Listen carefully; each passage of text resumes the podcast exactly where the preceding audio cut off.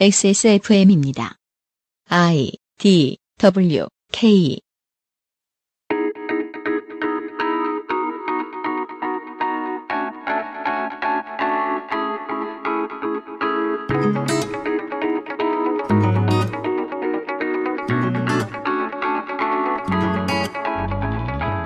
그것은 알기 싫다. 2017-2018 겨울의 기획 대한민국 치킨전. 닭, 계란, 튀김옷, 외국 프랜차이즈, 국내 프랜차이즈, 맥주, 맥주업체, 호프집 사장, 치킨집 종업원, 점주 이제 만나볼 만한 대상은 다 만나본 줄 알았는데 이 모든 산업의 근원이자 가장 지난한 고통의 피해자인 농민을 잊고 있었네요. 오늘도 농민의 딸 정은정 농축산인과 함께합니다.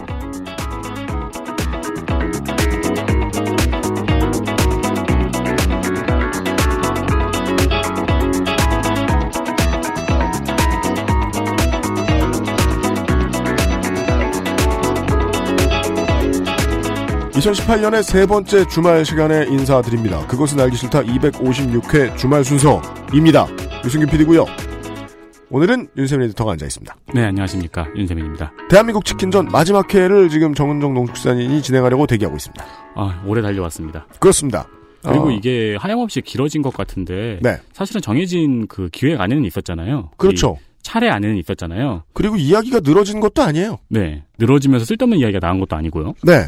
그니까 그, 정은정 농축산인이 이제 이야기하다 말고 이야기가 이제 좀 우리가 듣기에는 마무리돼야 될 것 같고, 어, 본인이 할 땐 시작도 안 했을 때, 그때 이제 우리가 제가 종종 그러잖아요. 다음 시간에 다시. 이렇게 네. 말했을 때, 정은정 농축산인 특유의 관광버스에서 그 휴게소에 방금 내려가서 화장실 달려가는 표정 있어요. 아, 얘기 이거 하나도 못했네. 네. 아, 내용은 많았어요. 아마 네. 책도 그렇게 쓰셨을 것 같아요. 네, 책 사 보시고요. 물론 뭐 저희 방송에는 책에 안 나온 얘기들도 좀 많이 나왔습니다만은. 그, 이것도 이상한 일입니다. 어, 마지막 회라고 해놓고, 어, 마지막 회 뒤에 가장 많은 순서가 남아 있는, 이렇게 됐습니다. 다음 주에 Q&A 시간이 길게 준비되어 있고요. 일단 오늘은 광고를 듣고 와서 정은정 농축산이 들려주는 이야기로는 마지막 시간 진행을 해보겠습니다. 그것은 알기 싫다는 1인 가구의 첫 번째 가구, 아이스케어 폴더 매트에서 도와주고 있습니다. XSFM입니다. 아휴, 니는 허구한 날 나가지도 않고 하루 종일 맨바닥에 뒹굴뒹굴 대체 어쩌려고 그랴? 이거 깔어! 백일랑. 엄마의 사랑처럼 진한 10중 고밀도 압축 내장폼 아이스케어 프리미엄 폴더 매트 무거운 그래픽카드 혼자 끼우다 휘어집니다. 컴스테이션에 문의하십시오. 아이스케어와 함께 나 혼자 산다. 1인 가구 첫 번째 선택. 아이스케어 프리미엄 폴더 매트. 원래 광고와 생활 준비하려고 그러면 이제 유면상 PD가 그 슥슥슥슥 적어가지고 줘요. 네. 어, 이번 주에는 뭐 빅그린이 뭘 세일을 하고 뭘 세일을 하고 레노버에서 뭘 사면 뭘 주고 뭐 빵은 맛있고 뭐 막 줘요. 네. 근데 토요일 이렇게 써놓고 매트 쓴 다음에 점점점 아직 아이디어가 구상이 안 된 거죠. 독점거래위원장이 정확히 설명해 줬어요. 매트를 3, 3개월 동안 써봤다. 아무 문제도 없다. 잘 잤다. 내가 죽거나 흑화되지 않았다. 매트 위에 녹아내리거나 하지 않았다. 아 매트란 그런 존재인가 봐요. 바꿨다는 게 인지가 안 되면 좋은 거. 불편할 때 느끼면 그게 나쁜 거잖아요. 저희 집에 지금 소파 산지 한 4년, 5년 돼 가는데 한쪽이 꺼져가지고 좋은 거 들어간 거 살 걸 이런 생각이 들더라고요. 그럼 이제 그 누울 때 머리 두는 방향에 따라서 내 컨디션이 달라지잖아요. 네. 이렇게밖엔 광고할 수 없습니다. 아무 문제 없는 매트. 그러니까 이걸 조각조각 잘라가지고 나눠드리자니까요.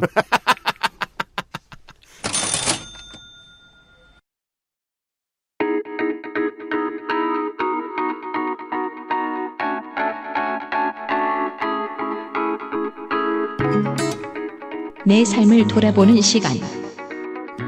대한민국 치킨전.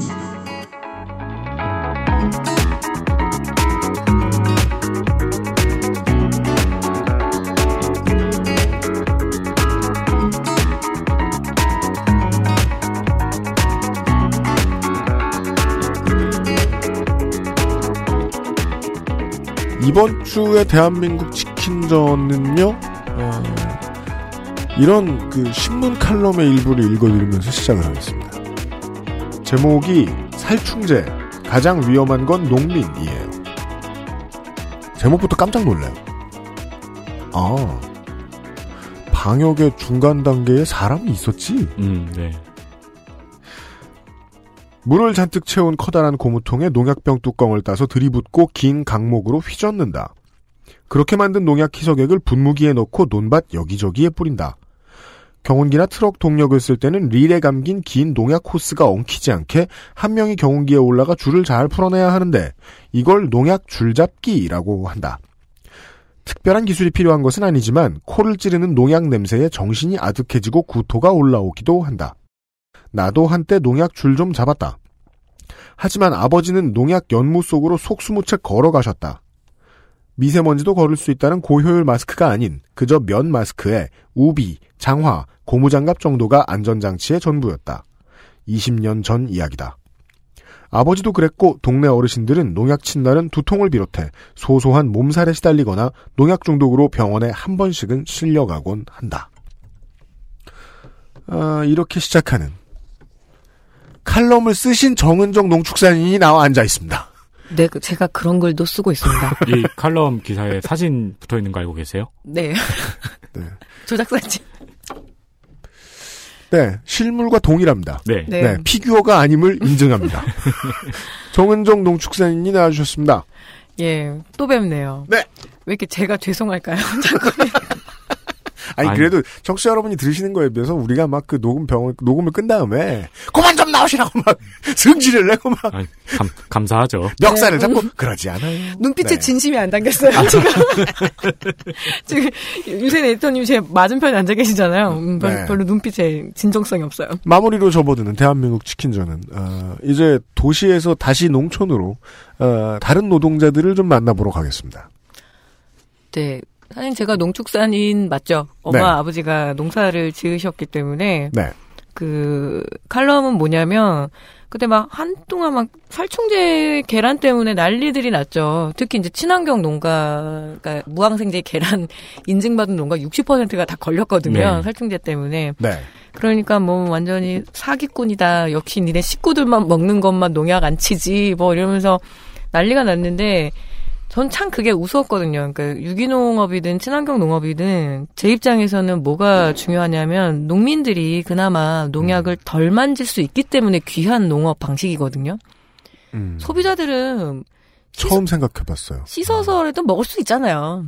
그러게 농산물을 만드는 사람을 생각하지 않아요. 도시의 소비자들은. 뭐 국토 문제를 생각하면 토양이나 물을 좀 덜 오염된 방식으로 할 수 있는 농업이기 때문에 귀했던 거지. 저는 그 최종 결과물인 농산물에 뭐 농약이 덜 묻었다 안 묻었다 이런 거는 솔직히 되게 개인적으로 관심이 없는 사람이에요. 예. 그 이유는 뭐냐면 우리 아버지 엄마가 농약 친 거라고 제가 안 먹지는 않거든요. 아, 난 유기농 먹어야 돼. 엄마 말해서 안 먹, 이런 건 아니거든요. 네. 와, 저 딸이 그럼 되게 재수 없겠다. 그렇죠. 힘들게 하루 종일 엄마 됐어? 나는 생협을 이용하겠어? 이러면서 비터. 예. 디톡스를 해야겠어. 이러면서. 네. 근데 집에 토마토 농사 졌었는데요. 네. 근데 엄마가 일찍 돌아가셨어요. 저 음. 학교 다닐 때 돌아가셨는데 그 원인에 대해서 좀 많이 고민을 한 편이죠. 그 음. 하우스 농가가 굉장히 힘들어요. 왜냐면 아침에 그 하우스 문을 딱 열면은 음. 상쾌한 게 아니라 밤새 쌓였던 이산화탄소 왜냐면 식물들도 숨을 쉬니까 음. 발산되지 못한 이산화탄소 꽉 차 있어서 이렇게 미세먼지 한 500배를 확 마신다고 생각하시면 돼요. 음. 쿨럭쿨럭하게 되거든요. 음. 근데 거기에 농약까지 뿌려지면 얼마나 그 생산자들의 신체에 큰 문제가 생기겠어요. 그리고 농약줄 잡게 해보면 그 강목으로 그 농약 희석을 계속 휘젓고 있어야 되거든요. 안 그러면 가라앉아요, 원액이. 음. 그 휘젓는 동안 저도 같이 싱글싱글 하거든요. 어지럽고. 그렇겠죠. 네. 음. 그것 좀 토도하고. 그래서 거기에서 사실은 저는 고민을 좀 많이 하는 사람이었는데 이번에 살충제 계란 상황이 터졌을 때 제가 그 생각이 들더라고요. 어떻게 20년 전이나 40년 전이나 농약을 칠 때는 겨우 우비 한 벌인가. 그러니까 이 나라가 이렇게 먹는 거에 관심이 많고 소비자들이 그렇게 건강 건강하면 생산자들도 그 보호 장구가 같이 개발이 돼서 나왔어야 된다는 생각이 딱 들더라고요 어느 순간에. 주제 의식이 다 나왔습니다. 오늘 시작하면서 예. 생산자 건강은 누가 생각해 주나? 그리고 동물복지 그렇게 얘기 많이 하죠. 그럼 저는 얘기한 농민복지는 왜 얘기 안 하느냐고. 음. 그래서 뭐 제가 녹색당 강의도 좀 가끔 가기도 하고 그러는데 농민복지 없는 동물복지는 그냥 반려견 정도의 이야기일 뿐이다라고 제가 굉장히 왜냐 노동의 관점이 없으면 그거는 그냥 그냥 하, 조, 좋은 말인 거죠. 그 존재 뭐 생명에 대한 존중 이런 거는 충분히 이야기했지만 지 시, 이 시스템을 들여다보지 않으면 음. 그 동물복지라는 것도 사실은 그냥 뭐 뜬구름 잡는 소리가 될 수밖에 없다. 그래서 농민들의 복지가 강화되는 방향으로 예. 농업 정책이 짜여져야 된다. 이제 이런 굉장히 진중한 얘기를 하고 있는 예. 음, 그러네. 진짜 생각해 보지 못한 당연한 이야기들이 많이 나왔네요. 음. 주제 의식을 들었습니다. 네. 오늘은 이런 얘기를 할 것입니다. 이 구조에 대해서 첫 시간부터 말씀을 드렸었습니다. 대한민국 치킨전입니다. 정원정 농축산인과 함께하고 있고요. 농촌 아니라 이제 개사를 운영하는 곳의 풍경에 대해서도 우리가 첫 시간부터 말씀을 드렸잖아요. 예. 그렇죠. 글에 생산 안 해놓으면 예. 어, 생산자는 먹고 살 방법이 없다. 그렇죠. 수십만 마리를. 근데 수십만 마리를 어 복지 복지를 생각해가면서 키운다. 그러면 제가 표현했던 그대로죠. 산천은 닭으로 덮여 있을 것이다. 그 방법으로 생산을 하려면 개사를 운영해야 되는 사람 두어 명에서 음. 갑자기 그 농장 전체를 운영해야 되는 사람 막 천여 명으로 그죠. 음. 그 그건- 경제적으로 비인간적인 방법을 쓰지 않고는 되지 않는다. 그러니까 닭 몇 천 마리를 풀어서 어떻게 키우나요? 그 안에는 그렇죠. 살충제가 존재를 할 거고요. 치킨점도 차려놓으면 계속 굴러가야 되는 것처럼 한번 축산업에 진출을 하게 되면 계속 굴러가야 되는데 그러니까 그 불- 이유는 뭐 설명을 드렸습니다. 네. 개사 한번 지어놓으면 돈이 막 무창개사 하나당 거의 1억 정도에 네. 들어가니까. 그래서 소비자들이 굉장히 불가능한 걸 요청하죠. 싸고 안전하고 맛까지 있어야 되는 거. 뭐 어쩌라는 거냐 이러면서 방금 맛까지 있어야 되는이라고 하면서 희번뜩하게 저를 보셨어요. 그렇습니다. 근데 진짜 미운 얘기죠. 네. 듣고 있으면. 이 살충제 계란하고 조류독감하고 사실 같은 연장선에서 봐야 될 것 같은데요. 구제역까지요. 그래서 음. 연초에 벌써 지금 전남 영암이나 이런 데서 조류독감이 시작이 됐는데 거의 토착화 단계라고 보면 돼요. 우리나라 원래 1990년대에 막 그 동남아시아에 조류독감 터졌을 때 난리가 났었거든요. 음. 홍콩하고 중국에 터졌는데 한국의 치킨 판매율이 확 떨어졌어요. 음. 혹시 모르니까. 음. 그래도 한국이 조류독감 AI에 대한 청정국이었거든요. 네. 그런데 결국에 2003년 12월에 음. 예, 우리도 이제 조류독감에 노출이 되면서 음. 그 이후부터는 거의 2년 정도 주기로 계속 반복돼요. 그러니까 바이러스 유형이 계속 변하면서 음. 반복이 되는데 그때마다 이제 뭐 살처분이라는 방식들을 이제 선택을 하는 거죠. 음. 근데 요게 저는 그런 거는 이제 그 방역이나 이런 문제인데 제가 봤던 거는 그때 그런 거죠. 어, 조류독감이 터져가지고 초반에는 소비자들도 겁이 나니까 안 먹었는데 이제 좀 많이 적응이 된 거야. 아, 당연히 겨울이구나. 네. 조류독감이 터졌구나. 치킨 판매율이 크게 영향이 없다라고 나와요. 그래요. 네. 어. 그리고 이제 많이 훈련이 된 거죠. 진짜 뭐 조류독감 걸려서 뭐 죽은 사람이 아직 한 명도 없으니까 외국에는 한두 명은 있었으니까 아. 인수 공통 전염인데 네. 뭐, 뭐 바짝 튀겨 먹으면 된다더라. 그래서 보수 언론의 북풍놀이 같은 거군요. 네, 근데 실제로 점주님들 얘기하시는 거 아니에요? 조류독감이 안 무서운 게 아니야. 우리는 불경기가 더 무서워 이렇게 가면. 그렇죠. 만성적으로 안 팔리는 건 불경기와 너무 많이 진출이 돼 있으니까. 음. 그래서 처음에 조류독감 터졌을 때 BHC가 그때 그 파고를 넘지 못하고 결국 BBQ에 매각을 했었거든요. 음. 근데 지금은 이제 그런 일은 없어요. 적어도. 그런 이제 뭐 사람들이 튀기면은 안전하다는 건 다 알고 네. 있고, 네. 근데 이 조류독감 터졌을 때 저는 좀 이상했어요. 왜 그런데 닭 회사들의 주식은 흔들리지 않는가? 그리고 최근에는 자, 중요한 주제가 나옵니다. 닭 만드는 회사는 그동안 말씀드렸던 대로 수직 계열화가 거의 완벽하게 끝난 상태라 어, 완벽한 독점, 완벽한 과점 정도를 하고 있는데 그 회사들 주식은 왜 안 떨어지나? 그게 저의 이상한 나라의 농축산이었죠. 그래서 아침부터 일어나서 제가 했던 거는 뭐냐면 주식 시장을 봤어요. 농축산인. 네. 그래서 이상한 나라의 이제 농축산인으로 살자 보니 살다 보니까 결국에는 해보지도 못하는 주식 시장을 그때부터 주기적으로 모니터링을 하기 시작을 했거든요. 음. 줄독감이라는 게 실제로 굉장히 농민들한테는 고통스럽지만 시장으로 보자면 한번 조절 기능이 있어요. 조절 기능. 예, 너무 많이 그 생산량이 그 이렇게 있을 때 생산 조정 기능이 좀 있고 그런데 이상하다. 조류독감이 터지거나 뭐 이렇게 되면 당연히 그 가장 큰 구찌가 큰 하림이라든가 마니커라든가 뭐 이런 데는 주식이 떨어져야 되잖아요. 음.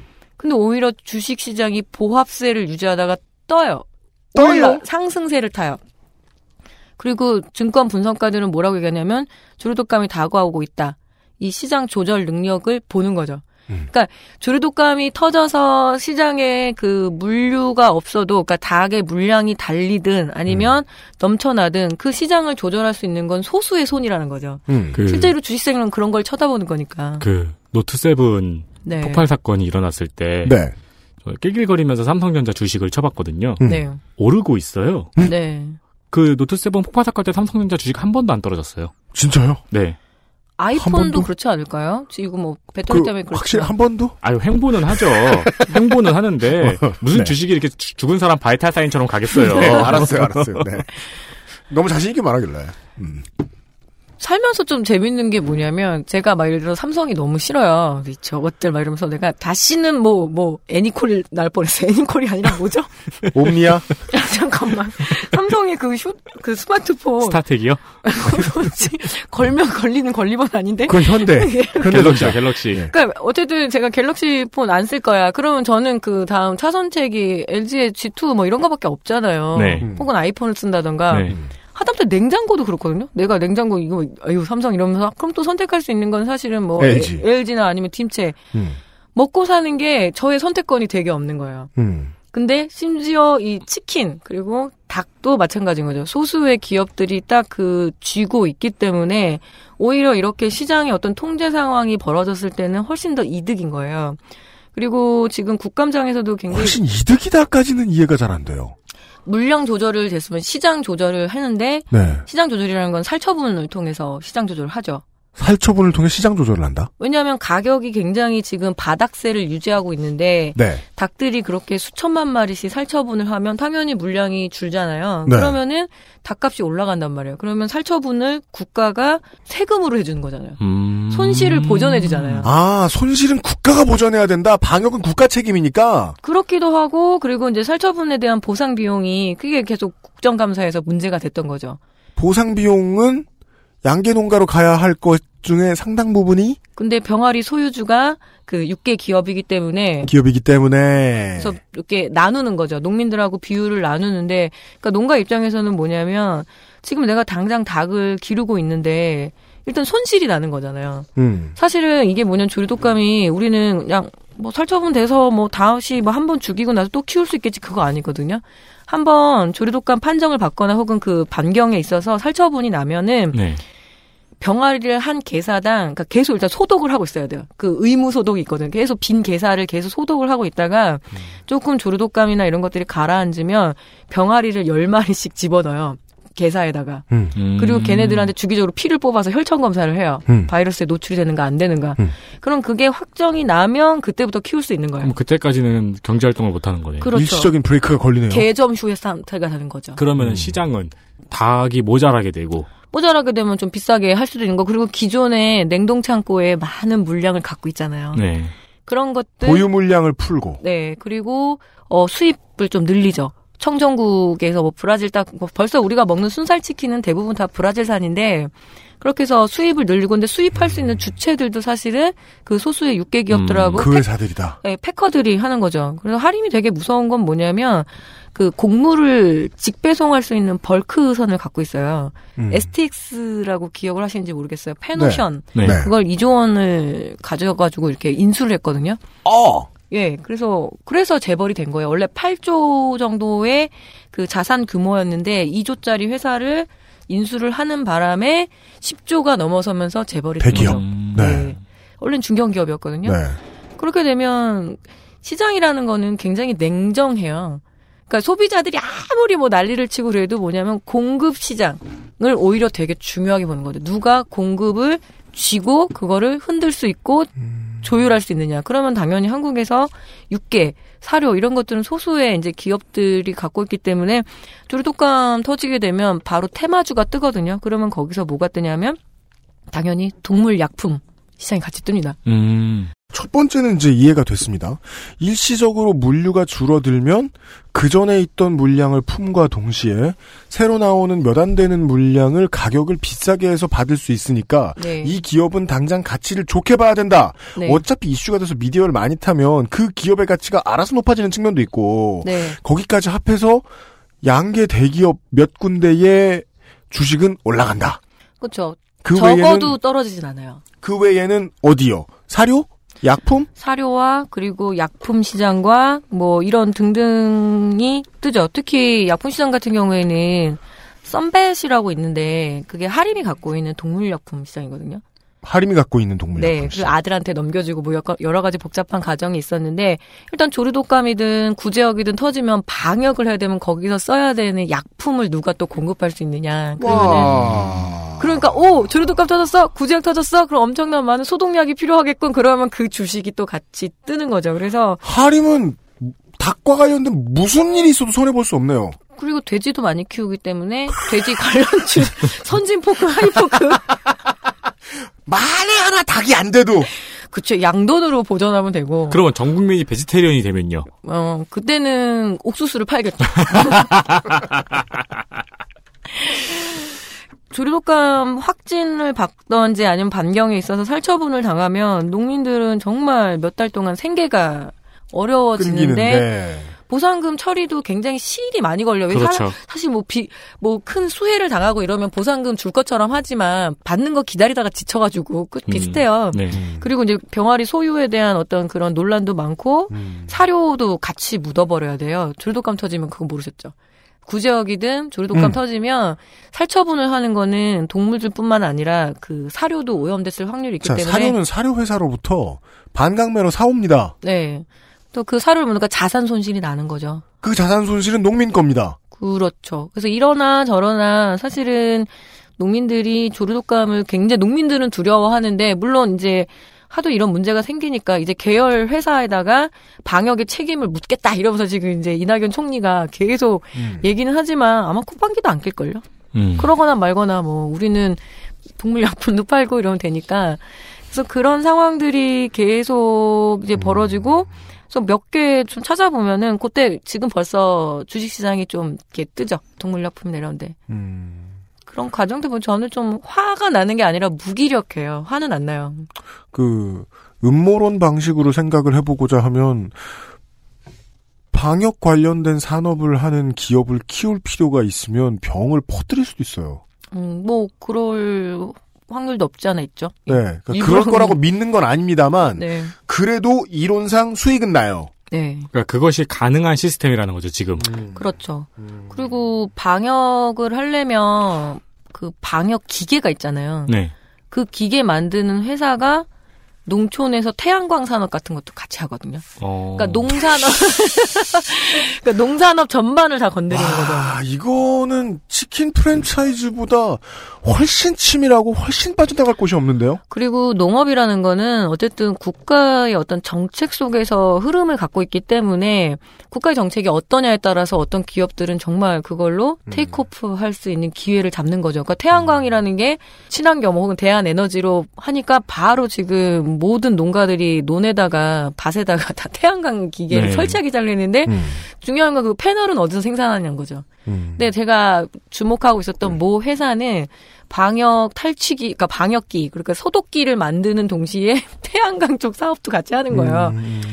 어쩌면 농촌에 대해서 되게 잘 이해할 수, 있- 이해하고 있는 기업이기도 하죠. 아, 뭐가 네. 돈이 되겠다? 그렇죠. 그러면 식품을 판매하는 것보다는 기계를 파는 게 낫다라고 네. 판단을 하는 거죠. 그래서 음. 그 상황들을 제가 오랫동안 좀 지켜보고 이야기를 사실은 치킨전의 핵심이라고 저는 생각했지만 그렇게 재밌는 에피소드는 아닌지라 네. 알려지진 않았던 거죠. 보통 이렇게 여기가 재밌겠다라고 의도하시면 그 뜻대로 되는 경우가 별로 없군요. 그렇죠. 근데 알리고는 싶었던 거죠. 네. 예. 알겠습니다.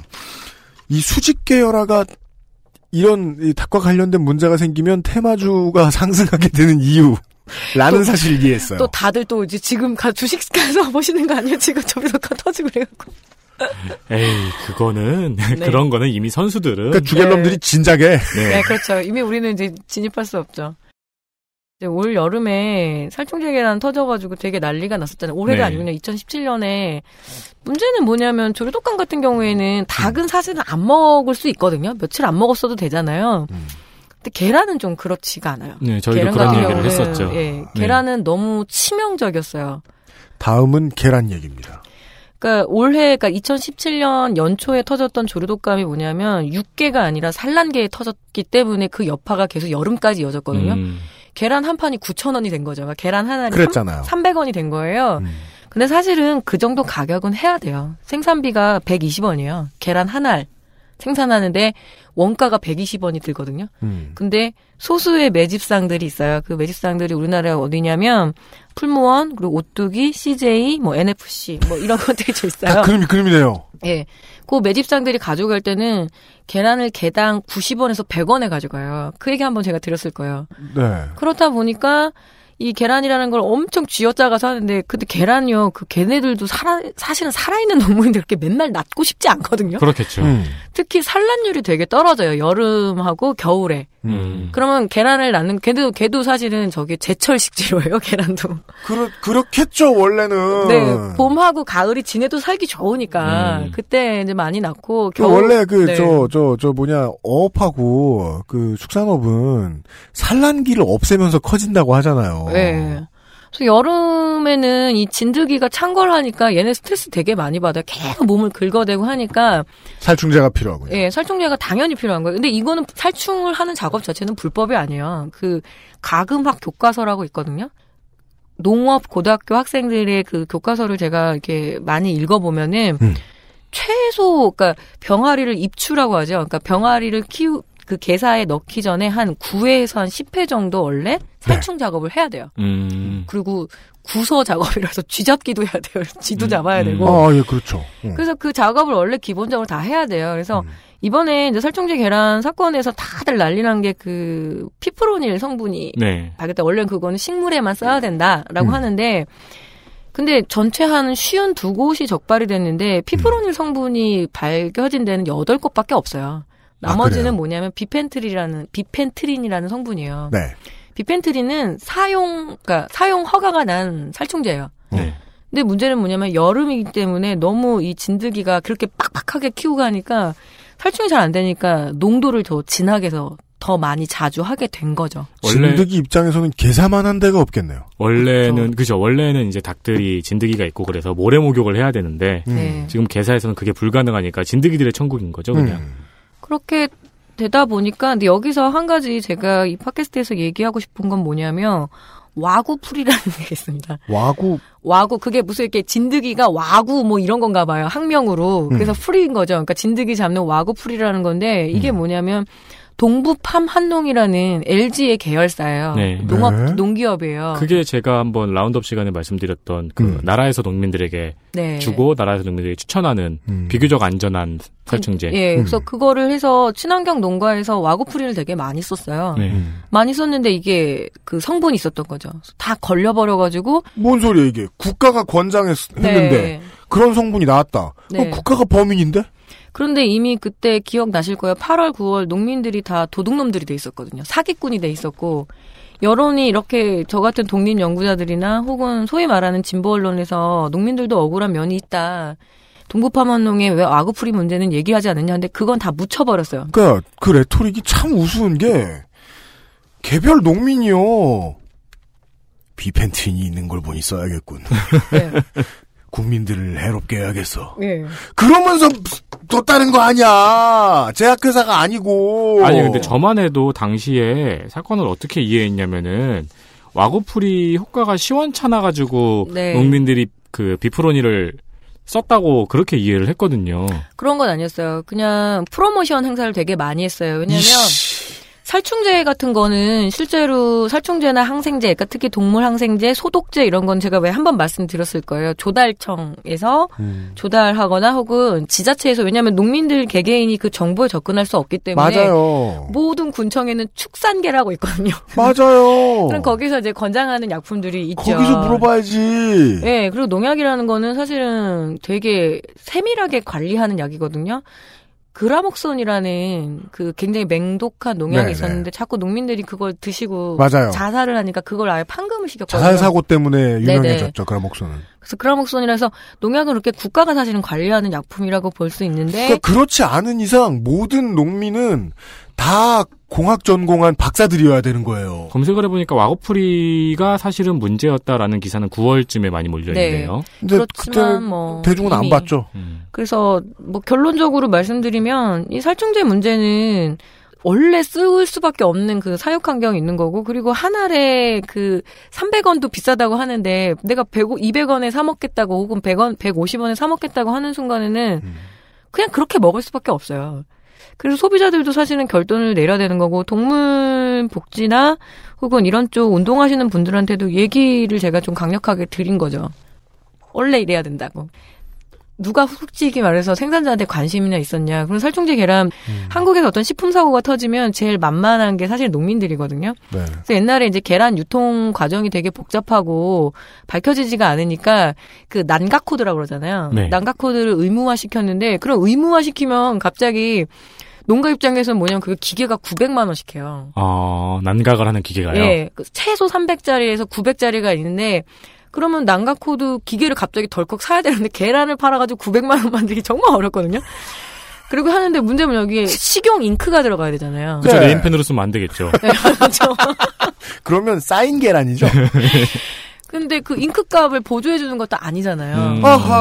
근데 이번에 이낙연 총리부터 해서 그 김영록 장관부터 해서 아 소비자들의 안심을 하기 위해서 산란 일자를 찍는 난가 코드를 하나 더 부여하겠다. 계란에 그러니까 산란 일자 음. 원래 생산자 이런 코드는 다 있으니까 산란 일자를 찍겠다고 하는데 소비자는 두 손 두 발 들고 다 환영을 했죠. 아, 그쵸. 이게 뭐 정부가 바뀌니까 드디어 우리의 뭐 근데요 음. 생각해 보면 그거 난각 코드 하나 부여하려면 기계가 또 바뀌어야 된다 생각은 왜 아무도 안 하죠? 그러니까 생산자한테 떠넘기겠다는 자세는 아니겠지만 네. 실제로는 그런 자세와 다를 바 없는 태도라는 거는 하림이나 지- 정부나 마찬가지인 것 같다. 왜냐면 네. 국민들은 난각 코드를 농민이 찍는지 는 몰랐으니까요. 기계를 관심 없으니까. 네. 기계를 자동화해야 되는 거고 그만큼 사실은 또 따지고 보면 잉크가 더 들어가는 거잖아요. 음. 잉크는 왜냐면 지속적으로 써야 되는 소모품이니까. 네. 모든 사무실에 앉았는 청취자 여러분, 세상에 제일 싫은 게 토너죠. 그렇죠. 네. 그런 서 그래서 이번에 막 그- 그리고 20% 남았는데 네. 없다 그러고 이 네. 나쁜 새끼죠. 그 열받게 가끔 맞아요. 되고. 맞아. 기계 사용하는 것도 사실은 고장 나고 이러면 또 수리하고 음. 교체하고 그냥 감가상각이라는 게 나니까. 아니 전문가가 그 전문적인 일을 하기 위해 쓰는 기계에 대한 문제는 의사들도 하는 고민이에요. 네. 기계를 의사가 만든 게 아니잖아. 그래서 이번에 살충제 계란 같은 경우에도 결국에는 여러 가지 논란이 있고 농민들이 억울한 면이 많았죠. 특히 DDT 사건이 한 번 났거든요. 그 DDT 계란, 그러니까 계란 성분에 네. DDT 용액이, 그러니까 DDT가 음. 발견이 된 거는 그런 때만 난리가 났 엄청 크게 보도했어요. 기억나요. 8월 22일이었는데 그것 때문에 이제 저도 여론전에 뛰어들 수밖에 없었고 국민일보에서 생협 계란에서 DDT 성분 발견. 근데 전 그 기자 진짜 나쁜 사람이라고 생각해요. 음. DDT요. WHO에서 인정한 발암 물질이 정말 두 개인데 그게 DDT하고 성면이거든요. 음. UMC PD님 태어났을 때 이미 판금이에요. 79년. 네. 네. 79년부터 못 팔았으니까 농민들이 진짜 눈에 불을 켜고 음. 내가 그 어렸을 때 그 이가 잘 잡힌 DDT를 찾을 거야 해도 안 땅을 찾았거든요. 파서 DDT가 나올 때까지 근데 그걸 몸에 뿌렸잖아요, 옛날에. 예, 그래서 근데 그런 게 문제가 되니까 아예 판금이 됐으니까. 근데 왜 DDT 성분이 게다 친환경 계란, 재래닭이었고 유정란 수준을 완전히 넘어서는 유기축산이었어요. 그러니까 동물 복지 혹은 동물의 우- 동물 인권 운동이 아니라 뭐야 동물권 운동이라 고 그러죠. 음. 가장 이상적이었어요. 음. 풀어놓고 지네들이 자유롭게 쪼아 먹고 모래 목욕 실컷 하고. 음. 근데 문제는 그 땅이 이미 오래전 과수원 땅이어서 옛날 옛날에 DDT에 오염이 됐다. 예, 그게 들어온 거죠. 그러면 음. 어떤 식으로 해석을 해야 되냐면, 아, 전 국토가 이런 상태였겠구나. 네. 그러면 친환경 농업이라는 건, 유기농업이라는 거는 결국엔 이 상태를 조금이라도 개선할 수 있는 과정에 그 가치 부여를 해야 되는데 계란에 DDT가 나왔다? 그래서 막 그걸로 엄청 맹비난을 하게 된 거죠. 저는 이 사건이 되게 중요하다고 생각을 해요.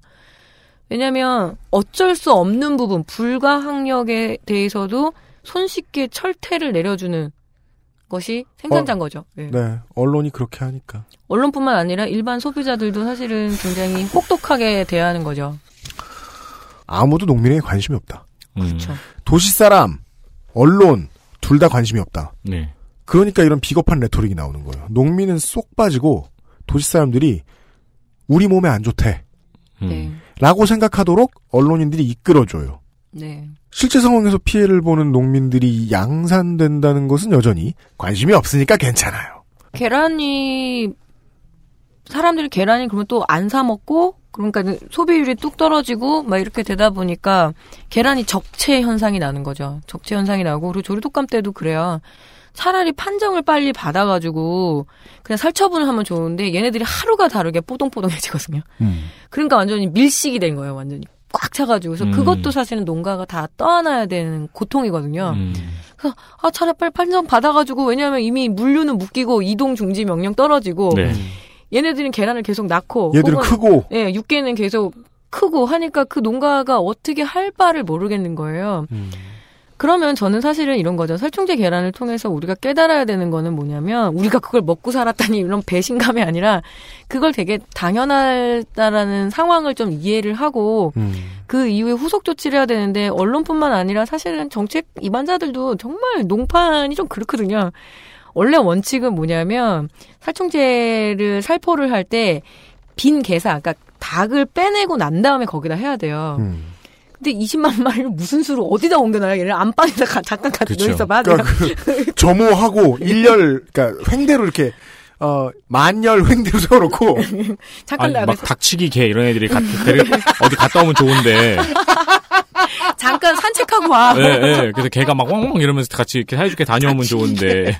근데 그럴 땅이 어딨냐고 20만 마리가. 뭐 12만 마리, 20만 그러니까 어떻게 하겠어요. 그래서 그냥 그 있는 상태에서 설정하니까 불법이다 아니다가 중요한 게 아니라 그렇게 할 수밖에 없었던 상태를 용인한 거예요. 우리 왜 그 배달의 그 생맥주 원래는 밥 합법도 아닌 것이 불법도 음. 아닌 것이 약간 진공 상태에 있는 것처럼 그동안에 그 살충제를 그렇게 쓸 수밖에 없었다라는 거죠. 그러면 이제 대안이라고 나온 게 뭐냐면 앞으로는 그러면 친환경 농산물 뭐 이제 그 법에 따라서 무조건 게사를 하나를 비워 놓- 놓고 닭들을 옮겼다가 뿌리고 놓- 옮겼다가 그 말도 안 된다고 말씀드렸죠. 그죠. 게사 게- 하나에서 회전율이 나와야 되는데. 그리고 게사 하나를 그냥 놀리는 걸 하나 마- 만들어 놓으라는 거잖아요. 네. 음. 그렇게 되면 그 농가 입장에서는 저 계산 하나에 돈 들어갈 두수 있는 써라. 예. 그러면은 아 알았어 그렇게 할 때 그럼 계란값을 어떻게 해줄 거야?라고 음. 얘기를 하셔야 되는데 와구풀이 사건도 되게 억울했었고 여러 가지 살충제 사건이 억울했는데 그래서 민변 쪽에서 대응을 하려고 했었어요. 농- 동부 파만농을 그 고소라 그러죠. 네. 그런데 뭐냐면 당사자 증언이 있어야 되거든요. 내가 와구풀이를 써가지고 이번에 괜히 이렇게 돼서 어, 살충제 계란 농가가 됐다 억울하다라고 해서 당사자 증언이 있어야 되니까 나 같은 사람이 백날 떠들어봤자 소용이 없는 거예요. 네. 근데 농민들이 한 분도 안 나셨 안 나섰어요. 왜 음. 그럴까요? 너무 무서우니까. 그렇죠. 여론의 그 싸늘함 이미 뭐 도둑놈 돼 있고 나쁜 음. 놈돼 있고 막 정부는 정부대로 때리고 하다 보니까 그래서 허무하게 그 사건을 좀 막 저도 같이 좀 뛰어보려고 했는데 안 되더라고요. 그래서 언로가 없죠. 음, 언론은 농약 회사를 지켜줬군요. 사실, 사람들에게 예. 겁을 주는 대가로 그래서 한번 이렇게 농민들 와서 그 한을 좀 들어보시면 좋을 것 같아요. 그래서 농민들은 특징이 뭐냐 그런 사태가 터져도 언론에 나오면 늘 익명 처리를 하세요. 음. 근데 사투리 들어보면 다 알 것 같아요. 저 충북 분이신데 막 이러면서 음. 그렇게 할 수밖에 없었던 거. 그러니까 자기를 밝히지 못한다라는 건 뭐냐면 두려움이 많은 존재. 그러니까 치킨에서 멕시카나 사장님들이 제가 그렇게 인터뷰를 해서 나를 밝히지 말아달라라고 하는 것처럼 자기 존재를 밝힐 수 없는 존재들은 늘 두려움에 휩싸여 있는 거거든요. 주범 둘 나왔습니다. 지금까지 무관심과 수직 계열화. 그래서 또 두루독감 때 실제로 이제 계란값이 막 오르고 했을 때 국가라는 존재가 왜 필요한지 그때 제가 왜 있지? 그러니까 필요한 거 왜 필요할까? 이런 생각이 들었던 게 계란을 그냥 수입 카드를 꺼냈죠, 바로. 계란을 그죠. 수입을. 기다렸다는 듯이. 예, 음. 근데 사실은요, 계란 우리나라가 유일하게 수입을 안 해본 그 농수축산물이 계란이었어요. 음. 왜냐하면 100% 자급률이 있거든요. 사실 100%를 상회해가지고 골치가 아픈 건데 그거 잘 깨지기도 하고 그래서 안 했는데 조류독감 터졌을 때 바로 쓴 꺼낸 카드가 농식품부에서 했던 게 수입이었잖아요. 근데 수입이 어떻게 들어온 거냐면 항공비하고 그리고 관세를 면제해줬어요. 그렇죠. 그래서 겨우 가격을 맞춰준 게 한 판에 8,000원이었어요. 음.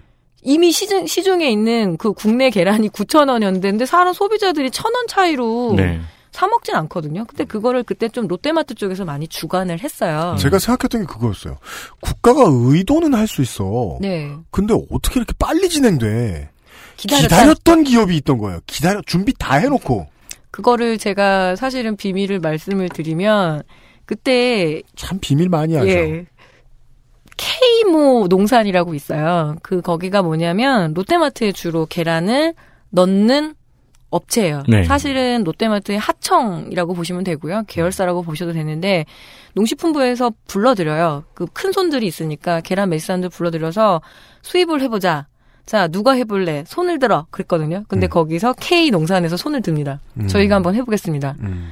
그러면은 알았어. 우리가 항공비하고 할당 관세는 빵 퍼센트 해줄 테니까 한번 해봐. 그러면은 해서 다 수입을 해갖고 와서 롯데마트에 한번 막상 풀었는데 하얀 계란에 대한 선호도가 없고 하다 보니까 막판에 막 롯데마트에서 마지막에 막 4,500원에 팔겠습니다. 막 이랬는데도 안 팔렸어요. 왜냐 음. 유통기한이 이제 다가오는데 그래서 폐기를 했다고 얘기를 들었거든요. 음. 그런데 통큰 치킨 300마리씩 손해봐도 상관없는 그 롯데 기업이 롯데라는 그 대기업이 그 계란 뭐 몇십만 판 폐기했다고 충격 안 받아요. 음. 중요한 거는 엄청난 학습은 한 거죠. 세금으로. 아, 계란을 패킹할 때, 포장할 땐 이렇게 하는 거구나. 상하차 할 때, 들어 올릴 때 어느 정도의 압력이 가해지면 계란은 깨지는구나. 그리고 비행기는 이렇게 싣는구나. 그리고 검역은 이렇게 통과하는구나. 그리고 결정적으로 한국 소비자들은 흰 계란은 좋아하지 않는구나. 소비자 반응을 체크하는데 이게 다 세금으로. 사실은 그러니까 우리 세금으로 세금으로 그 대기업을 다시 한번 고급 과외를 시켜준 거죠. 음. 시장에 대한 노하우를 아주 싼 값으로 얻었다. 네. 그러면 그다음부터는 수입하는 방식 혹은 수입보다는 이렇게 판단 내릴 수 있어요. 아, 이러면 중국이나 가장 가까운 동남아시아의 그렇죠. 생산 기지를 네, 그렇죠. 직접 하면은 다음번에 국가가 노동자들을- 또한 번 수입 루트를 열어주면 이미 뚫렸어요. 그 난각이라 해서 계란 가루 같은 거는 이미 그 가공 형태로는 다 들어올 수 있거든요. 음. 그럼 소비자들의 마음은 어디까지 양보를 해줄 수 있냐면, 어, 그래도 우리가 이 내가 먹던 빵이 다 국내산 계란이었어야 되는데, 이제는 뭐 중국산 혹은 뭐 그런 것까지 용인이 된 거죠. 맞다, 계란이 원래 그렇게 됐지? 조류독감 때문에, 살충제 때문에 이렇게 됐지? 아 근데 중국산을 먹을 수밖에 남겼다. 없네. 그거에 대한 그 소비자들의 마음의 무장 해제라는 건요, 기업들이 진짜 죽도록 갖고 싶어 하는 거예요. 음. 아. 사람들이 이미 국내산이라고 딱히 신뢰하지 않는다. 그러니까 이게 뿐만 아니라 비싸니까 당연히 네. 내가 이 가격 이거 먹으려면 음, 중국산 써야 되겠네. 어느 순간 우리 중국산 김치 되게 자연스럽게 받아들이잖아요. 이게 얼마나 가템 시티의 모습이냐는 거예요. 아니 수입돼서 나쁘다는 게 아니라 그럼요. 그 나쁜 재앙이 국내에 생겼을 때를 틈타서 이 시장이 생겼다. 참 이상한 게 시민들도 그렇고요. 소비자들도 그렇고 국가 자체가 농업에는 관심은 없는데 음. 대기업들은 참 농업에 관심이 많아요. 음. 음. 굉장히 신경을 많이 쓰는 사업 분야이기도 하고요. 음. 그게 근데 국내에서 하기보다는 땅값이 싼 이제 해외로 진출을 해서 거기서 싼 노동력을 동원해서 국내로 이제 가공 형태라든가 이렇게 실어 들어오려고 하는 것들인 거죠. 네. 그래서 그 과정들을 보면서 지금 계란 하나를 가지고 음. 살충제 성분이 그리고 솔직히 말씀드리면요. 계란의 그 난황이라고 하잖아요. 음. 노른자나 거기서 발견된 것보단 난가. 계란 껍질에서 살충제 성분이 많이 검출됐어요. 그렇겠죠, 아무래도, 네. 그러니까 인체 영향력이라는 거는 뭐 장기적으로는 좀 봐야 되지만 제가 늘 불편한 거는 먹어서 뭐 당장 죽을 것처럼 얘기하는 거. 네, 네, 맞아요. 저는요 그거 있거든요. 우리 아버지가 이제 80이 다 되셨는데 음. 한 번씩 이렇게 쳐다보면서 아버지 옛날에 노인들은 어, 이렇게 이빨이 빠지잖아. 그러면은 어떻게 드시다가 사셨어? 그러면 아버지 하시는 말씀은 아, 환갑 좀 지나면 이빨이 부실해지고 이빨 빠지다가 며칠 죽 먹다가 죽는겨 이랬어요. 그러니까 아, 그래 내가 그러면서 근데 80이 넘으셨잖아요. 그건 뭐냐면 정말 수명 문제를 걱정할 시대는 아니에요. 저 진짜 오래 살까봐 너무 무섭거든요. 100살까지 사는 건 너무 겁이 나는데 그리고 이, 그 어떤 인류 중에서 이렇게 건강하게 오래 사는 인류가 없어요. 그렇겠죠. 네. 네. 우리나라 1960년대 초반, 50년대 말 한국 전쟁 끝나고 남자들 50 못 넘겼어요. 그게 평균 음. 수명이었으니까. 그래서 환갑 잔치를 왜 이렇게 크게 했겠어요. 야, 60까지 살다니 막 이러면서. 그런데 그런 나라에서 이렇게 계란 하나를 가지고 난리를 칠 수 있었다는 건 뭐냐면 그만큼 농업 혹은 농촌 농민의 권력이 그만큼 없었다. 발언권이 음. 없었다. 그래서 저 같은 이런 힘없는 연구자가 백날 떠들어봤자 뭐 하겠어요, 사실은. 그래서 네. 우리가 음식 먹는 생산자에 대한 배려가 음. 관심도 없고 배려도 없고 네. 음. 그것을 배경으로 해서 네. 언론은 한국 언론이 세계에서 제일 잘하잖아요. 공포 마케팅. 그렇죠. 그리고 그 공포 마케팅의 박자를 맞추어서 새로운 수입 시장이 생겼다. 수입 시장이 나쁘다는 게 아니라 우리의 그렇죠. 재앙과 공포를 이용했다. 그리고 그렇게 열려버린 거죠. 예 그렇게 계속 한 주먹 한 주먹 농민들을 버려가는 방식으로. 이거는 그 치킨하고 똑같네요. 소비자들은 화를 내고 피해는 농민들이 다 입고 네. 돈은 딴 데서 벌고 흰계란하고 뭐 황색계란하고 사료 사양만 바뀌면 되거든요. 그래요? 그러면 예 그러면 사료 먹이는 그 성분 때문에 그 계란 색깔이 변하, 변하는 거지 성분상 성분으로는 아. 아무런 차이가 없는데 저는 사실 얼마 전까지 흰색은 오리알인 줄 알았거든요. 저는 그보다는 좀 윗세대니까 윤세민 에디터보다는 그래서 흰 계란이 더 익숙하긴 해요. 예, 우리 어렸을 때 흰계란 네. 먹었으니까요. 근데 그러면은 해외 기지에서 이렇게 주문할 수 있죠. 오더 낼 수 있잖아요. 우리 한국 소비자들은 노란 계란 좋아하니까 음. 사료 사양 그거 하나만 바꿔 프로그램 하나만 바꿔주세요. 그러면 노란 계란을 가장 값싸게 수입해 올 수 있고 음. 그리고 이게 육계 협회하고 양계 협회가 다른데 양계 협회는 특히 산란계 계란 쪽 그 생산자들이 독립 생산자들이 그래도 아직까지 여전히 많으세요. 음. 그래서 이분들이 모여 있는 게 그 양계 협회고 그래서 늘 이제 하림하고 좀 싸우는 거죠. 음. 그만 기업화해라고 하림이 계란 진출 엄청 하고 싶었을 거 아니에요. 음. 내가 닭의 지금 닭의 여왕인데 음. 어떻게 닭의 황제인데 계란을 내가 못하다니. 근데 계란이라는 게 중소기업 적합 품목이에요. 네. 그래서 사실은 대기업들을 진출을 못하게 했지만 이미 아름아름 다 진출해 있거든요. 음. 뭐 사료부터 해갖고 뭐 이렇게 해서 계열사 형태라든가 뭐 하청 형태라든가 하는 거니까 계란을 제외한 모든 것을 대기업이 하면 되니까. 그렇죠. 그래서 뭐 두분이 콩나물이 콩나물이니 뭐 옛날부터 한동안 그 날렸잖아요. 그래서 그런 부분들을 보면은 아, 이 먹는 거마저도 먹는 것 중에 1차 생산물이잖아요. 계란이든 어, 그래서 저는 사실은 좀 미래를 보는 거죠. 암담한 이야기를 전달해 드리는 거예요. 음. 딱히 그렇게 큰 희망이 없다. 그렇게 음. 될 것이다라고 사실은 허무하게 얘기하는데 어, 외람되지만 연구자로서는 늘 좀 힘이 빠져요. 그러면 좀 네. 힘 빠질 땐 돈 벌고 오겠습니다. 광고 듣고. 이것은 알기 싫다는 아임닭과 함께하는 집밥 같은 도시락. 아임웰 도시락에서 도와주고 있습니다. 힘이 확 그죠? XSFM입니다.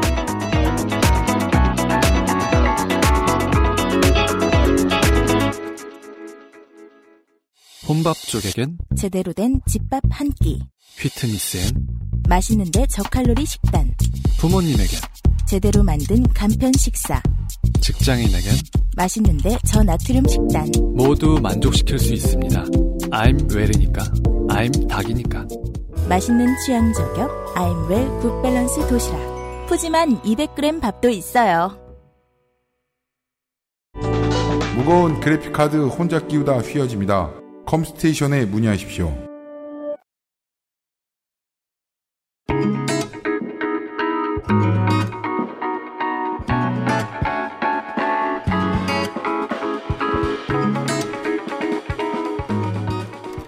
대한민국 치킨전. 어, 드디어 네. Time to save. 결론을 낼 때가 됐습니다. 네. 아, 다시 한번 다른 칼럼으로부터 이야기를 정리를 해보죠. 쌀과 계란. 근대 농업사회에서 농가에서 환금을 할 수 있는 대표적 농산물이었다. 그러던 계란이 가장 흔한 식재료가 되었다. 1960년대부터 본격적으로 추진된 축산 정책은 복합 사료 공장과 다단계 종축 도입이었다.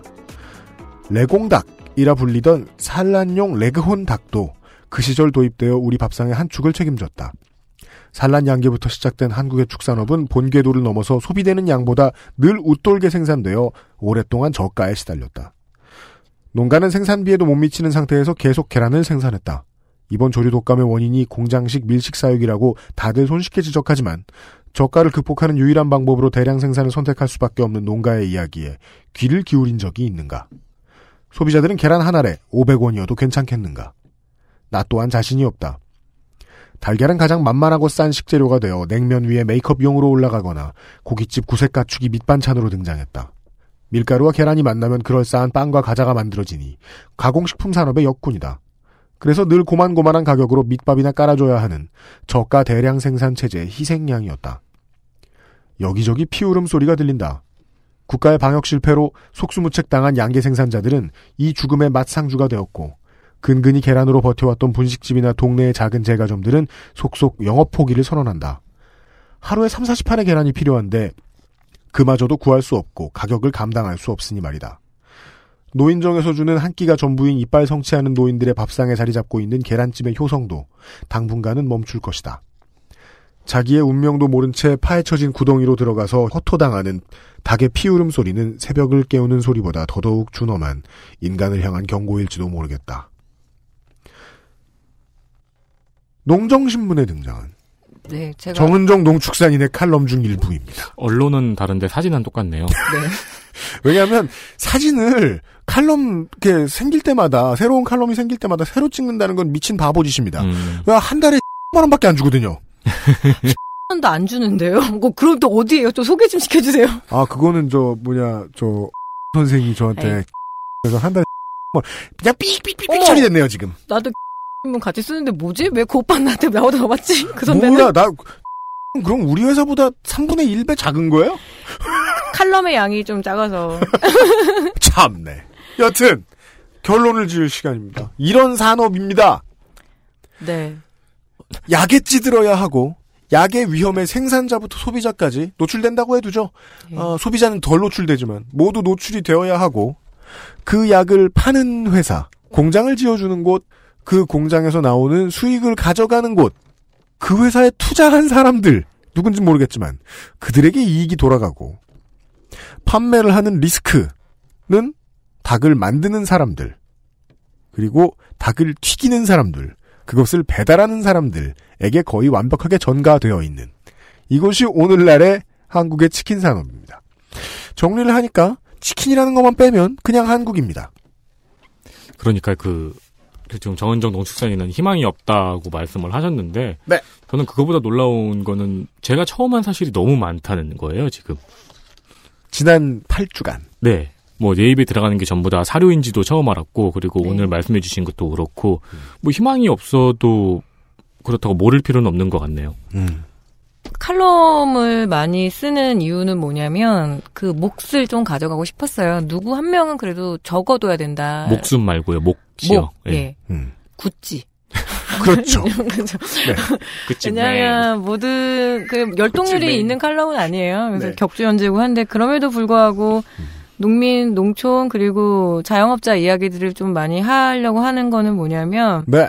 희망 없는 이야기를 그래도 적어두는 것이 저 같은 연구자 혹은 글 쓰는 사람들에게 음. 주어진 좀 쓸쓸한 의무죠. 그래서 좀 열심히 좀 해보려고 하는데 네. 팟캐스트가 더 돈이 되는 것 같아요. 그래서 뭐 계속 당연하다는 것을 네. 방금 밝혀냈습니다. 청취자 여러분들만 네. 모르시지. 저는 이런 얘기 들을 때마다 자꾸 네. 택시비 생각이 나는 거예요. 음. 택시비. 네. 네. 그러니까 그렇다고 계란값 지금 올려요? 올리면 소비자들 어떻게 할 거예요? 네. 그럼 이대로 계속 먹으면 농민들은 또 어떻게 할 거고요? 음. 까먹은 건데 방역사들의 고통도 만만치 않거든요. 그 음. 뭐지 살충제뿐만 아니라 이제 방역을 할 때 소독제를 뿌리는 그 손이 굉장히 과로 상태. 음. 네. 인력은 저거 소방관 시스템은 거 비슷하죠. 음. 그래서 우리는 늘 보면 그런 사람들에 대한 관점이 되게 부족한 것 같아요. 사람들이 내가 이게 한 판의 계란, 한, 한, 한 뚝배기의 계란찜을 먹기 위해서 얼마나 많은 그 고통과 피눈물이 있는지를 잘 모르죠. 저도 마찬가지였고요. 그래서 공부하면서 이제 하나씩 알아가는 중입니다. 네. 기사에는 지금 기자 기사를 최종적으로 읽는 나 한 사람의 안전이 되게 많이 들어가 있어요. 네. 그리고 그 와중에는 방역사, 농민, 어, 점주, 배달하시는 라이더의 희생, 농약과 이제 양계 업체의 테마주 상승 이런 것들이 쏙 빠져 있다. 음. 네. 네. 아, 한국이에요. 좋아요. 그 왜, 그래서 사람들이 그 인류, 전 인류가, 아, 영화 인터스텔라에 빠져들게 됐습니다. 어, 그 한마디의 대사 때문에. 방법을 가지마? 찾을 것이다. 아, 방법을 찾을 것이다. 언제나 그랬듯이. 아, 저는 그 영화 재미없었어요. 그래요? 저는 네. 짱 재밌었는데. 저는 그라비티가 훨씬 재밌었어요. 어, 작년에 본, 어, 그래비티 짱 재밌죠? 네. 예. 마지막 장면 최고예요. 네, 아, 진짜 그 마지막 장면에 산드라 볼록 씨가 일어나잖아요. 아, 아, 아, 조, 조, 그럼- 조금만 말해요. 네. 아, 그런 다음에 화면 딱 꺼지고 나이키 스우시 마크 딱 박히면은 Just do it. 부럽다. 그로 완성. 그, 지금부터 인류가 뭔가 지금까지 인류가 저질러 왔던 실수를 해결하려면 그동안 했던 방법하고는 완벽하게 다른 방법으로 접근을 해야 될 것 같거든요. 음. 그렇죠. 예. 그럼 한국은 얼마 남지 않았죠. 고령화 문제는 특히 농촌의 초, 초, 초, 초, 초 고령화 문제는 네. 우리의 삶을 옥죄는 굉장히 중요한 변수로 등장을 할 겁니다. 그러니까 지금 각 생협이나 이런 쪽에서도 대비하셔야 될 거예요. 왜냐하면 친환경 농업을 수행한다라는 건 그만큼 농약을 덜 치면 농민들 사람의 힘. 근데 그분들이 너무 많이 늙으셨어요. 이제는 네. 인구가 없어지겠죠. 할인이 이미 생각, 250만 명도 안 되고 네. 하니까. 그러니까 그 대- 양계 기업들은 그걸 생각하는 거죠. 어, 더 쥐어짤 농민들이 늙어 죽고 있어. 그러면 해외로 나가야지. land grabbing 하면 되죠. 그래서 외국에 나가서 토지를 탈취해서 그걸 land grabbing이라고 하는군요. land grab, 그러니까 음, 토지 빼앗기. 음. 네. 음. 저도 공부했다는 걸좀 틀리는 그런 상황들을 그냥 담담하게 전하고 싶었습니다. 예. 알겠습니다. 그알싫은 다른 어떤 시사 팟캐스트보다도 농축산 문제에 관심이 많습니다. 왜냐하면 우리 다 손해 보고 사는 세상인데 개 중에 관심을 제일 덜 받으시거든요. 네. 예. 예. 하지만 어딜 가나 있고요. 예. 그들의 손길이. 정근정 농축산인도. 그래서 어, 예전보다 돈 좀 벌게 생겼습니다. 책이 몇권 더 팔렸을까? 그러게 말이에요. 아무튼 아, 일단 시리즈상으로는 마지막 시간을 오늘 어, 마무리를 하기로 하고 한 주 더 미뤄져서 질문만 쌓여가는 네. Q&A 시간으로 다음 주에 다시 만나 뵙도록 하겠습니다. 정은정 농축산인은요. 결국 1월을 다 써버렸다. Sorry. 여기까지 대한민국 치킨전이었습니다. 나- 다음 주에 Q&A 시간으로 만나 뵙죠. 정은정 농축산인 수고 많으셨습니다. 그동안. 예, 정말 S였습니다. 감사합니다. 수고 많으셨습니다. 네. 감사합니다. 오케이. 네. 수고하셨습니다. 아, 고생하셨습니다. 어우, 그것은 알기 싫다는 용산의 숨은 보석 컴스테이션에서 도와주고 있습니다. XSFM입니다.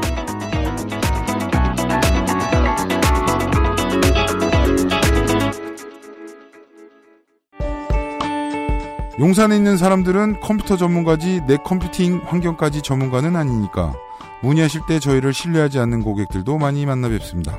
하지만 업무, 학습, 게임을 하실 때 당신이 느끼실 답답함과 어려움은 알고 보면 CPU와 쿨러의 궁합, CPU와 메인보드의 상성, 램, 셀 레벨, 내장 사운드 카드의 드라이버 버전 등에 따라 나타나는 결과일지도 모릅니다. 혹은 팬 쿨러를 뒤집어 끼웠는데 아무도 모르고 몇 년이 흘렀을지도요.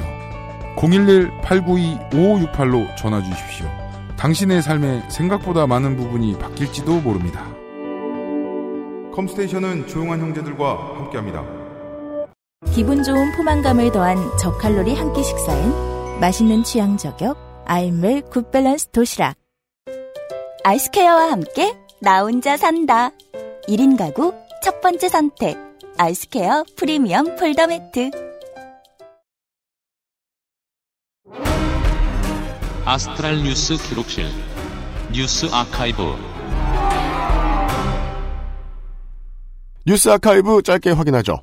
한강이 얼어서 사람이 걸어서 건너다가 빠져 죽는 뉴스가 종종 나왔다. 예전엔 한강이 꽁꽁 얼었다라는 제 발언은 종종 사무실에서 논란을 일으켰습니다. 그렇죠. 너 몇 살이야? 그럴 리가 없다. 네. 그래서 준비했습니다. 1946년 1월 22일 제1회 소년소녀 한강 빙상 경기가 열렸습니다. 이런 게 있었군요. 아니, 관련해서 기록을 더 찾아보니까요. 1929년에도 전 조선 빙상 경기 등이 열렸고 한강에서? 네. 와. 어, 이 92년 경기에서는 선수들이 다 모였는데 오전에 경찰이 얼음 두께가 얕 얼음 두께가 얕다고 음. 경기를 못 하고 있다가 오후에 되어서야 경기를 시작했다는 기록이 있습니다. 아, 오전 동안 더 얼어. 네. 경기 종목은 500미돌. 아, 미터요? 네. 500미돌 스케이트 경기뿐 아니라 피겨 경기도 했었던 모양입니다. 자, 이게 그 뭐가 신기하냐면요. 직진으로 전진을 할 수 있는 거리가 네. 한강에서 얼음 기준으로 네. 최소 250m 확보돼 있었다는 소리예요. 그렇죠. 근데 제가 이거 생각을 해보니까 이때는 될 것 같은 게 뭐냐면은 네. 백사장이 있었잖아요. 그렇죠. 그러니까 백사장부터 한참 동안은 얕잖아요. 네. 거기는 꽝꽝 언다는 거죠. 지금처럼 아, 그럴 수도 있다. 예, 물, 직사각형 물통이 아니고. 네, 사무엘 성님의 설명으로 여러분들도 확인하셨죠? 예, 그 모래가 없어진 뒤부터는 피겨 경기도 할 수 있었다. 대단합니다. 피겨 경기가 했다는 거는 직선 코스뿐만 아니고 넓은 넓은 빙상 경기장이 가능했다는 거죠. 네. 어, 역설적이게도 이런 얘기를 할 수 있네요. 우리는 참 온난화의 혜택을 받고 사는 사람들이다. 물론 이런 먼지구덩이에서 할 말은 아닙니다만. 다음은 뭡니까? 1968년 1월 21일 청와대 습격 사건, 김신조 사건입니다. 아, 네. 31명의 무장경비가 청와대를 습격하려 세검정까지 침투했다가 검문에서 발각되고 도주 끝에 29명 사살, 1명 도주, 1명이 생포된 사건입니다. 이때 생포된 김신조가 TV 생방에서 우리 임무는 박정희 뭐가 짓다는 겁니다. 라고 말한 그 장면이 대한민국을 휘어잡았죠. 이게 얼마나 휘어잡았냐면 주민등록 번호가 생기고 음. 5분 대기조와 예비군이 생겼습니다. 주민등록 번호. 여러분이 모르시는 분들 계셨죠? 예. 어, 이때 주민등록 번호가 생긴 거예요. 네. 그리고 5분 대기조하고 예비군이 생겼고요. 음. 관련한 영화로는 저는 효자동 이발사를 아주 감명 깊게 봤습니다. 네. 이 사건을 잘 다루고 있는데요. 무장공비들이 마르구스 병에 걸렸다는 연출 때문에 네. 이 마르구스 병이 실제 있는 병인 줄 아는 분들도 많았죠. 음, 네. 김신조 사건이 있었습니다. 그죠? 지금의 자유한국당은 얼마나 그 슬프고 힘듭니까? 이런 일도 안 생기고, 예. 그죠? 이제는 늙으니까 이렇게밖에 안 보이네요. 옛날에는 이렇게 정치하기 쉬웠다. 심지어 마이크를 댔더니 유창한 북한 쪽 말로 내래 모가지를 따라왔소. 참 얼마나 정치하기 좋았습니까? 한 30년 뒤의 얘기네요. 그 다음은 1997년 1월 20일 부산의 교도소에서 수감 중이던 신창원이 부산 교도소를 탈옥합니다. 그리고 무려 2년 반을 도망다닙니다. 1999년 7월에 검거가 되고 징역 22년 6개월이 추가되었습니다. 어, 누구나 기억하고 있는 이름이긴 하죠. 음. 근데 최근에 종종 보이는 논의가 국민적 공분이 재판에 영향을 미치는 것이 맞느냐라는 논의가 있더라고요. 네. 표창원 당시 교수가 2014년 한겨레에 신청원의 형량이 과하다는 칼럼을 쓴 바 있습니다. 어, 경찰을 농락한 괘씸죄가 적용됐을지도 모른다는 의견입니다. 네. 한편 신창원 씨는 교도소 내 인권 침해로 국가를 상대로 4건의 소송을 제기하고 일부 승소한 바 있습니다. 네. 어, 고박사죠. 네. 어, 실제로 당시에 신창원이 다녀간 곳마다 경찰 책임자의 인사 조치가 내려졌습니다. 위에 김신조 사건 때문에 군인들이 고생을 했다면 네. 이 사건은 경찰들이 생 고생을 한 사건이죠. 뭐 이 와중에 신창원 씨의 동거녀를 성폭행한 경찰도 있었고요. 네. 유명한 얘기였습니다. 1998년 7월 18일 동아일보 기사가 하나 있습니다. 음. 경찰청은 17일 신창원 검거에 신창원 검거에 실패한 것에 대한 책임을 물어 누구누구 총경과 누구누구 청장을 인사 조치하고 수사 수서서장의 김석기 서울지방경찰청 외사과장이 임명됐다는 소식입니다. 네.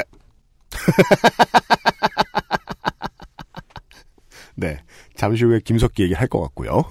그리고, 아, 이거 태진아 이펙트 같은 거네요. 네. 어맹부가 대통령이 된. 네.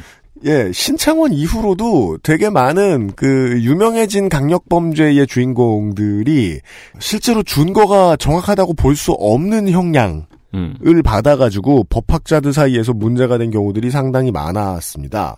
이것을 해결하는 방법으로 결국은 이제 미국이 하듯이 개별 형량 합산 때리는 방식으로 가자. 네, 네. 라는 주장이 이제 나왔다 사라지고 나왔다 사라지고 하고 있거든요. 428년 이런 거요. 네, 그렇죠. 근데 그걸 얘기하면 아직도 그 한국 사람들은 내가 그렇게 걸릴까봐 겁나는지 음. 그 얘기는 또 잘 못하더라고요. 예, 하나 더 있는데 이건 김석기 얘기일 겁니다. 2009년 1월 19일 새벽입니다. 용산 참사가 일어납니다. 철거민들이 점거하고 있던 건물 옥상의 막루, 막루가 진압 도중 화재로 인해서 무너지고 이에 6명이 사망하고 23명이 부상을 입은 사건입니다. 1월 22일 백분 토론에서는 용산 참사 무엇이 문제인가를 주제로 방송이 되었어요. 근데 옛날 백분 토론에 시청자 투표가 있었잖아요. 네. 시청자 투표를 진행했는데 경찰청에서 경찰관들에게 인터넷 여론조사에 참여하라는 문자 메시지를 보냈습니다. 이때도 이랬군요. 네. 또 2월 11일 오마이뉴스에서는 어, 오마이뉴스와 민주당 김유정 의원은 청와대 비서관실에서 경찰청 홍보 담당관에게 용산 사건을 무마하기 위해 군포 연쇄살인 사건 수사 내용을 적극적으로 홍보하라는 메일을 보냈다고 밝혔습니다. 어, 청와대에서는 부, 부인했고요. 그렇습니다. 법정에서는 철거민 농성자 7명에게 징역 4년에서 5년 그리고 2명에겐 집행유예가 선고됐습니다. 음흠. 그리고 작년 12월 29일에 이 사건과 관련된 25명이 특별 사면되었죠. 네. 이 얘기 많이 크게 안 다루더라고요. 예. 저는 작년 사면에서 그거밖에 안 보였는데 사람들은 정봉주만 보였더라고. 어, 김석기 서울지방청장은 이제 지방청장이 됐어요. 네. 그 사이에 음. 이 사건의 책임을 지고 경질되었습니다. 네. 그러다가 한국자유총연맹 부총재, 음. 오사카 총영사, 한국공항공사 사장 등을 거쳐서 네. 2000 진짜 말 그대로 요직을 돕니다. 네 그리고 2016년 경북 경주시에서 당선되었습니다. 네. 그리하여 어, 김석기 의원이 됩니다. 네. 네. 지금도 잘 다닙니다. 국회. 그 알실에서 마지막으로 이 영화 관련된 에피소드를 다루었던 게 바로 그 어, 소수 의견이요. 네, 그렇죠. 제가 목을 까먹었어. 예, 또 주인공 생각 안 나고 이경영 씨만 생각나. 이경영 씨가 나오는 영화의 특징입니다. 마지막까지 가면 이경영 씨만 생각. 네, 딱 10년이거든요. 횟수로 따지면. 그렇습니다. 저는 그냥 시간의 흐름을 지켜보면서 그런 그 말도 안 되는 파렴치한 감사함을 느낄 때가 있어요. 이때 이 정도까지 미디어에 많이 비치고 그리고 에, 여기가 되게 오랜 시간 동안 원형 버전이 될 수 있도록 어, 종교인들과 시민단체에서 그 오랜 시간 이제 사실상 인간 방패 역할을 해주지 않았더라면 요즘처럼 이제 집값이 그때에 비해서도 정말 많이 올랐잖아요. 네. 집값이 많이 뛴 시절에는 이런 거 관련된 살인과 침탈은 더 많지 않았을까? 이 용산 참사의 그 희생자들이 막아낸 것이 본의 아니게 막아낸 것들이 많이 있다고 봐요. 여기까지가 1월 셋째 주에 있었던 일들에 대한 얘기였습니다. 윤세민 에디터가 수고했습니다. 네, 감사합니다. 연장선상. 연장선상. 절대 안 되는데? 연장선상.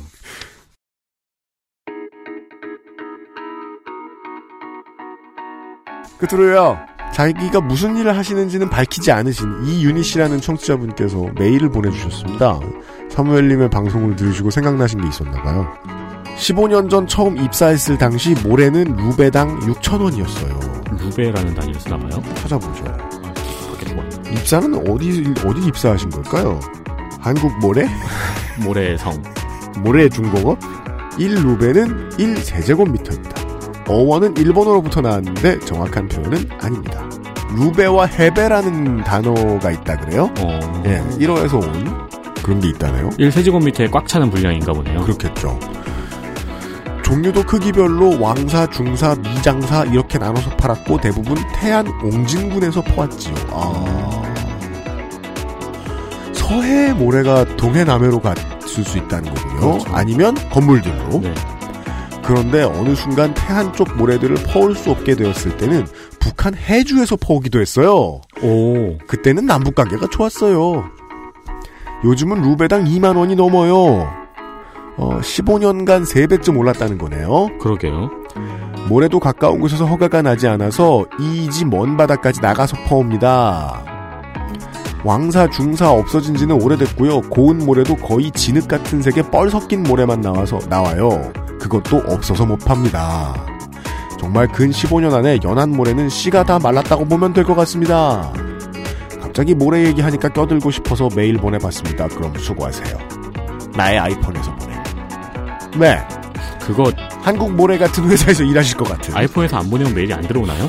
아니에요. 나의 갤럭시 어쩌고 시리즈에서 보내도 돼요. 아, 이윤희 씨가 보내주셨습니다. 네. 필드에서 실제로 일을 하고 계시는 분들이 이렇게 제보를 주시는 것이 늘 감사한 네. 일입니다. 가장. 네.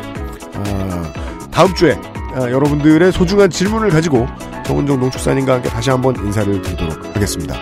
저는 지금 이게 심리적인 문제인지 제 실제 건강이 나빠진 건지 모르겠는데 이번 주에 하루 온종일 목소리가 많이 가라앉아 있었어가지고요. 듣는데 고생시켜드려 죄송합니다.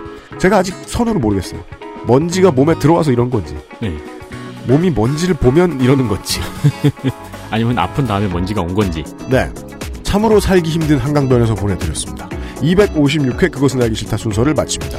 종종 느끼는 건데요. 네. 저희 녹음할 때 이렇게 사무실 풍경이 보이잖아요. 저기 소파에 앉아가지고 담소 나오시는 분들. 네. 유독 저희 녹음할 때 보면 되게 행복해 보이지 않아요? 그죠? 남은 일하느라 하기 싫은 말하고 있는데 저희들은 기꺼이 말을 해? 아주 행복해 보여요. 저렇게 열심히 얘기하시고 여기 앉으시면 아우 긴장되네요. 그건 손이상이 짱인데. 밖에서 보면 막 파한 배소하고 있고. 네. 긴장됩니다. 손이상 보고. 예. 다음 주에 다시 만나 뵙겠습니다. 안녕히 계십시오. 네, 안녕히 계십시오. XSFM입니다. I D W K